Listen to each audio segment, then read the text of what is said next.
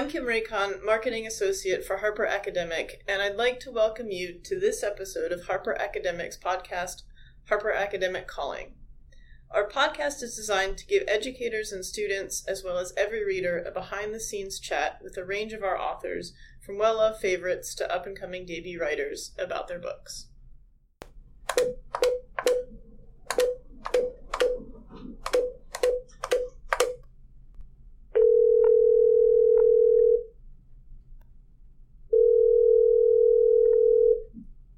Harper Academic Calling, Catherine Mayer.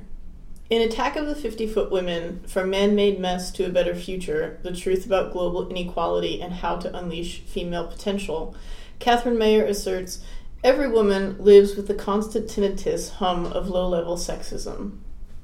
If gender equality promises benefits not just to women, but to everyone, why aren't we embracing it? And how can we speed the pace of change? Fewer than 9% of world leaders are female, but the few women who have broken through include towering figures such as German Chancellor Angela Merkel. Could 50-foot women save the day?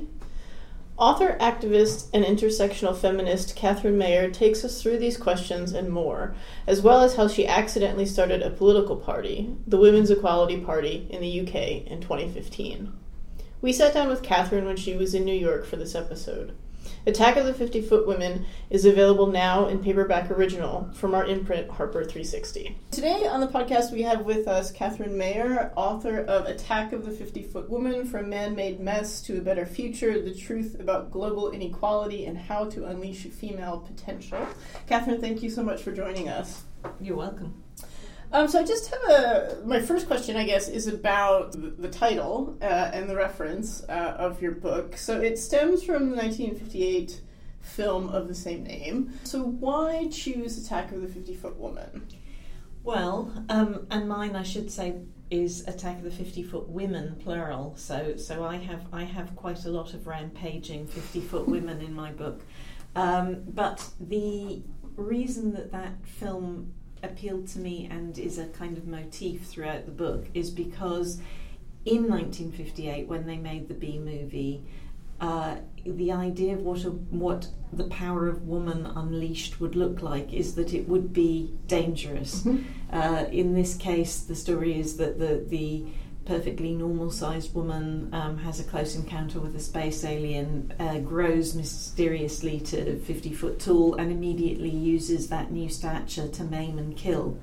And so it was, yes, it's a B movie, yes, to a certain extent, I imagine it was always a bit tongue-in-cheek, but nevertheless the idea that women were quite scary, and empowered women even more scary, is very clear. And that film then undergoes a transformation in 1993. Mm-hmm. It re-emerges as a movie with Daryl Hannah by the same name, but this time it becomes a parable of female empowerment, and you know, it sort of gets a happy ending because she does good things with her power. It's still actually a really terrible film. It's actually worse probably than the B movie. But I had thought about it. What really sparked it was there was an ad campaign that I kept seeing in London, where of course we have the wonderful double-decker buses. Mm-hmm. And there were these giant posters of Scarlett Johansson sprawled across the top of double-decker buses. And it was advertising a particular designer brand, but it looked like she had sort of seized hold of the buses. And this is an actress who is a highly intelligent, has chosen some roles that are stereotype breaking, but this particular campaign was the opposite. It was something that, again, she looked, although huge, she looked sort of prostrate and pornified. And to me that also then came to symbolise what women, the imagery of women, the way we are portrayed, and what that actually means more broadly for the way women are perceived and women's potential is perceived. Yeah, and one of the things that you talk about throughout your book is this place of equalia. And I wonder if you could tell us a little bit about what that is. So describe it first. Well, the reason, in a way, part of the inspiration for the book was because I'm not just a writer, but I'm a political activist. And when I was going around advocating for the Women's Equality Party, which is a UK political party that I co-founded, I realised that one of the reasons people were nervous of voting for it, even though on the doorstep you would find people were by and large incredibly positive about the idea, was that they just couldn't imagine a gender equal world. And it's not surprising that they couldn't, because there's nowhere in the world that's gender equal. And so I thought, okay, well, maybe one of the things that I need to do with this book is not just describe the present, not just talk about what the mechanisms are that are holding us back and what the ways to break them might be, but to actually take people to that gender equal world and show them how much better it is. So I'm not describing a utopia, I'm not describing a place where there are no problems, but I'm describing a place that's much better because it harnesses the talents of all genders as opposed to, the what we have at the moment. Yeah, and you talk about not wanting to get rid of gender, but you want to see what it's like to potentially eliminate gender conditioning.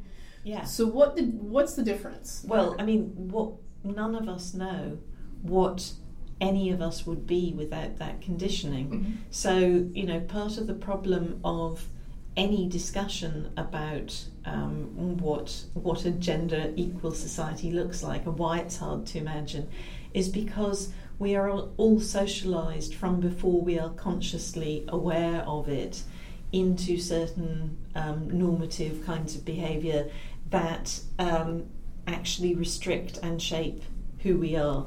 And so a lot of the kind of assumptions about what is hardwired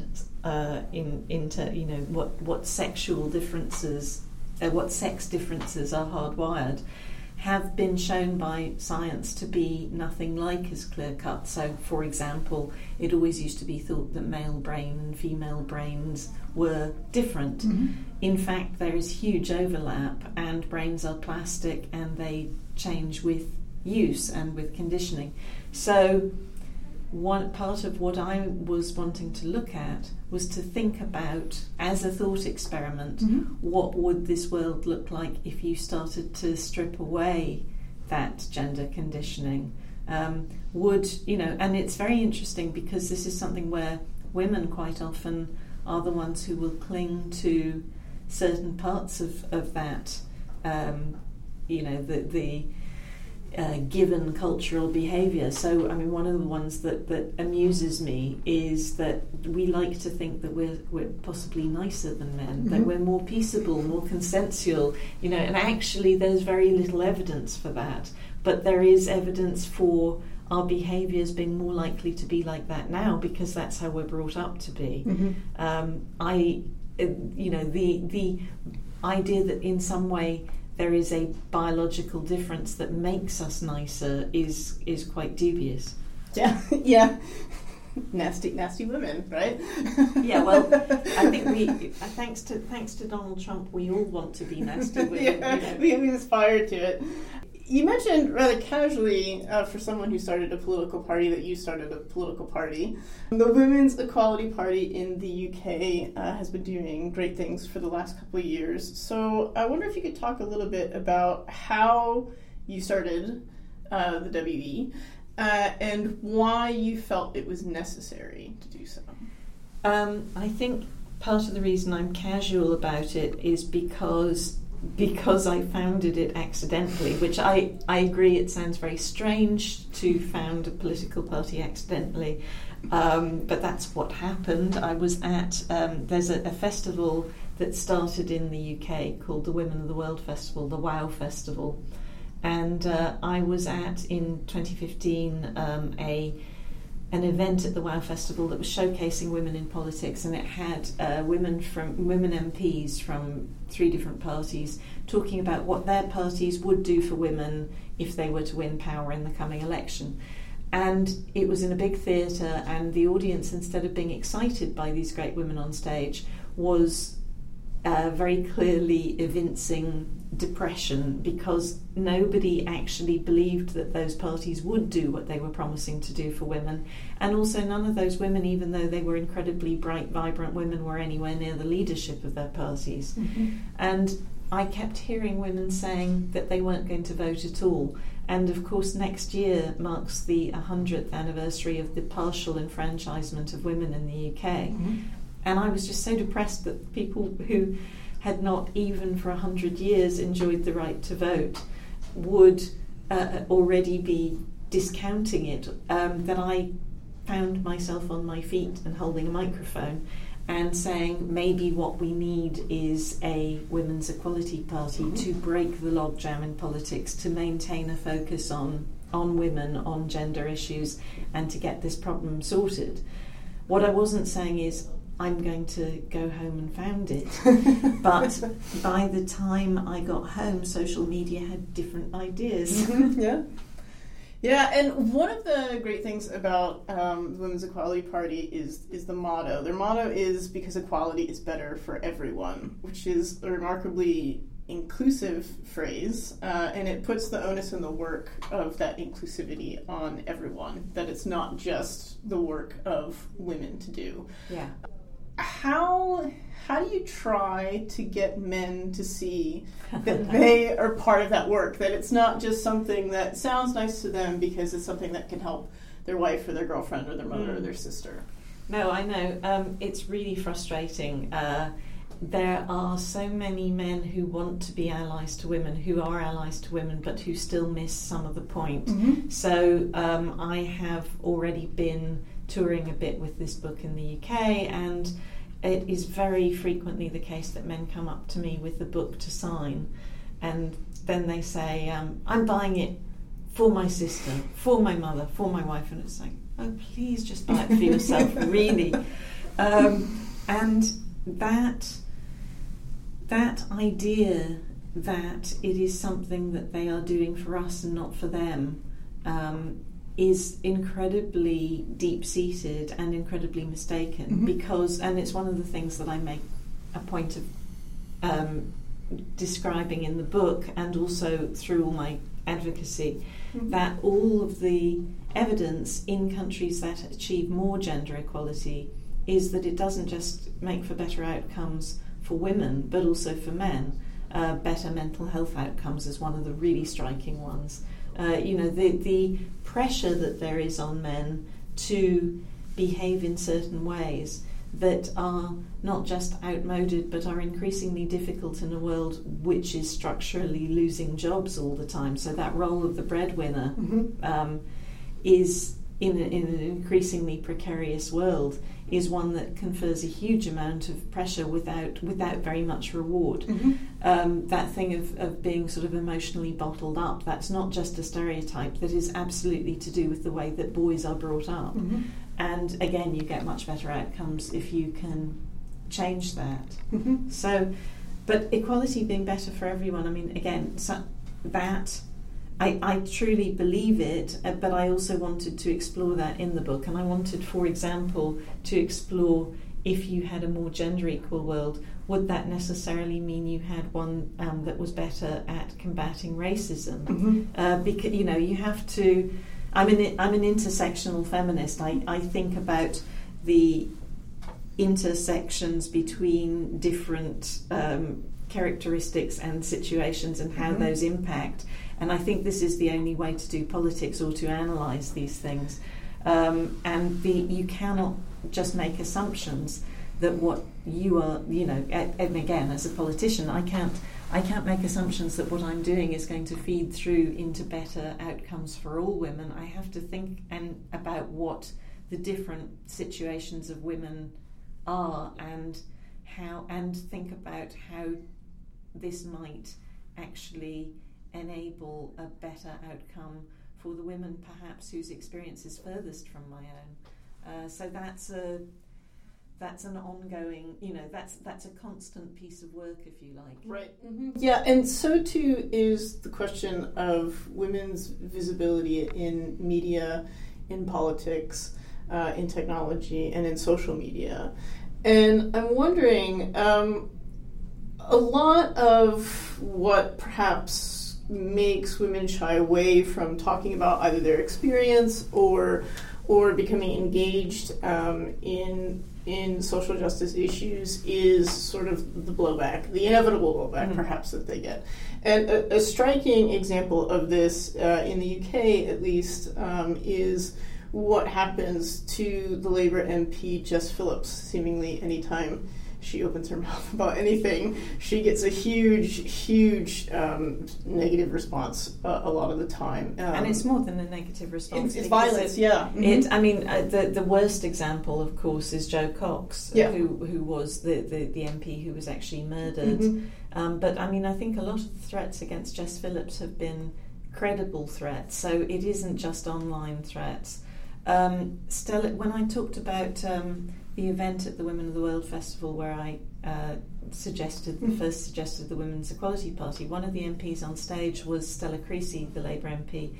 She got a flurry of death threats around the same time as a campaigner called Caroline Criado-Perez, mm-hmm. who was campaigning, something that's of course also going on in the US, campaigning to have a woman on the money, mm-hmm. On our money. Mm-hmm. She wanted Jane Austen on the £5 note. And this provoked this flurry of death threats around that time, just because I know Stella Creasy and was exchanging text messages with her. I started getting the same, I got a death threat that was serious. It was actually, I didn't think there was anything serious about it at all, but the police took it seriously and mm-hmm. sort of told me to move out of my house. And that was literally just because of being a woman and possibly knowing Stella Creasy, and quite a lot of other women in the UK got this sort of rather cartoonish threat at the same time. And we all, I, thank God, have never had to endure anything like Jess or Stella have, mm-hmm. but in the last election, the Women's Equality Party ran its first ever general election, and all of our candidates got incredible amounts of unpleasantness online, but some of it again translated beyond the online world. And this wonderful woman called Nimco Ali stood for us in London. Nimco is she was the first if she had won, she would have been the first ever child refugee to make it into Parliament. She arrived in the UK as a refugee from Somalia, and she has undergone FGM and is an extraordinary campaigner against FGM. Just an amazing woman, brilliant candidate.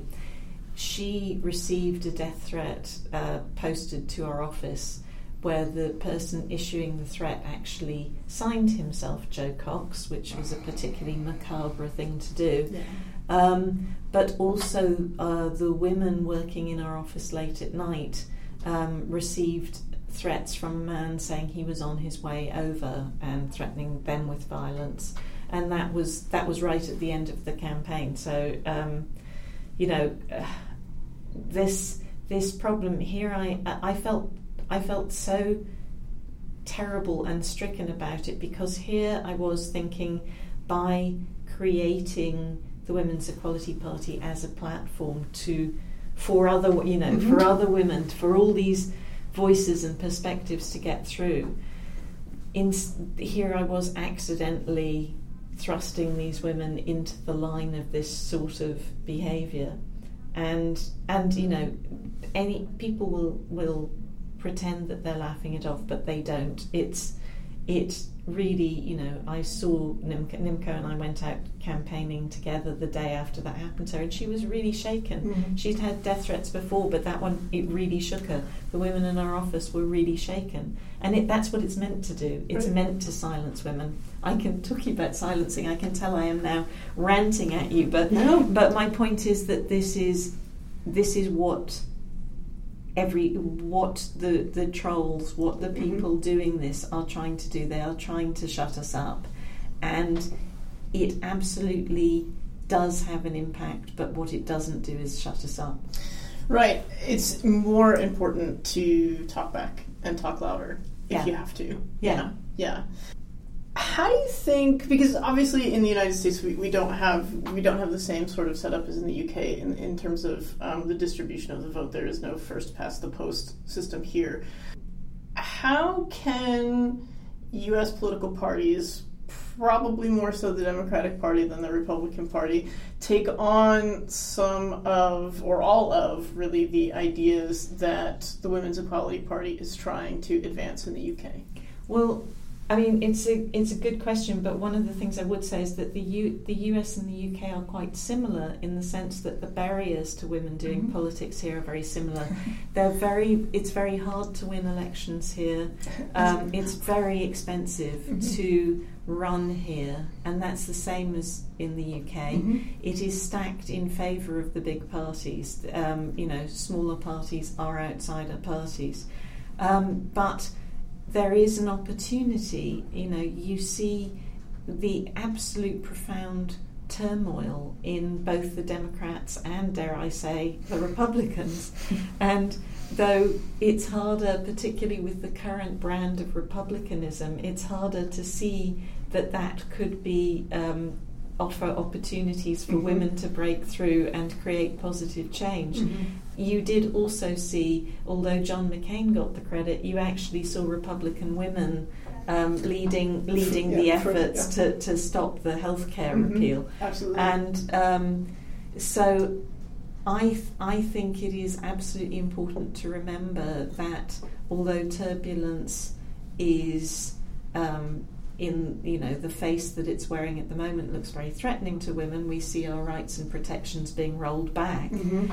It also offers opportunities, and so I don't quite know within the US system how these will work, but there is, that there are young women coming through in the Democratic Party who are attracting attention, and there is this huge upsurge through the women's marches, through also through organisations like Black Lives Matter mm-hmm. and Say Her Name, which is looking at what happens to black women being killed and being underreported and underrecognised.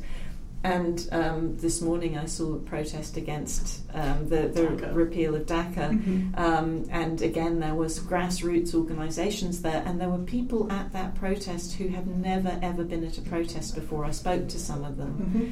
And they are people who have been politicised by seeing the threats that we're under, that they now understand that this idea of progress, that it's linear and it just sort of happens by itself, is a lie. Mm-hmm. So there is a great appetite for change. And, I mean, basically, I think somebody needs to start a women's equality party here. I'm not quite... Are you offering? Well, the funny thing is somebody did start a party that they call the Women's Equality Party here, but it's not. It's very much nothing to do with what we're doing. So it might need a different name. I am a US citizen in spite of my accent, but I'm not offering to do it here. But I do think that what the women's marches, for example, mm-hmm. unleashed was this great appetite for change, this great energy. But you need, with energy, then to channel it and to direct it into political activity, otherwise it's going to dissipate and you'll get that kind of backlash where, oh, it's like we marched and we tried and nothing's happened. Mm-hmm. So I have quite a sense of urgency. So yes, I do think maybe you. Maybe. What else can I do? No, it is. It's a good question, and it's one that really got me thinking about where the energy from women's marches really would go mm-hmm. in this country, and I think it's something that I think is still trying to be worked out. I think that it seems like there are so many things to be urgent about. Everyone kind of dreads Friday afternoons because then it's like, what is the next news story that is going to break and upset our world all over again? But it is something that is, I think anyway, that is valuable, that needs to be done.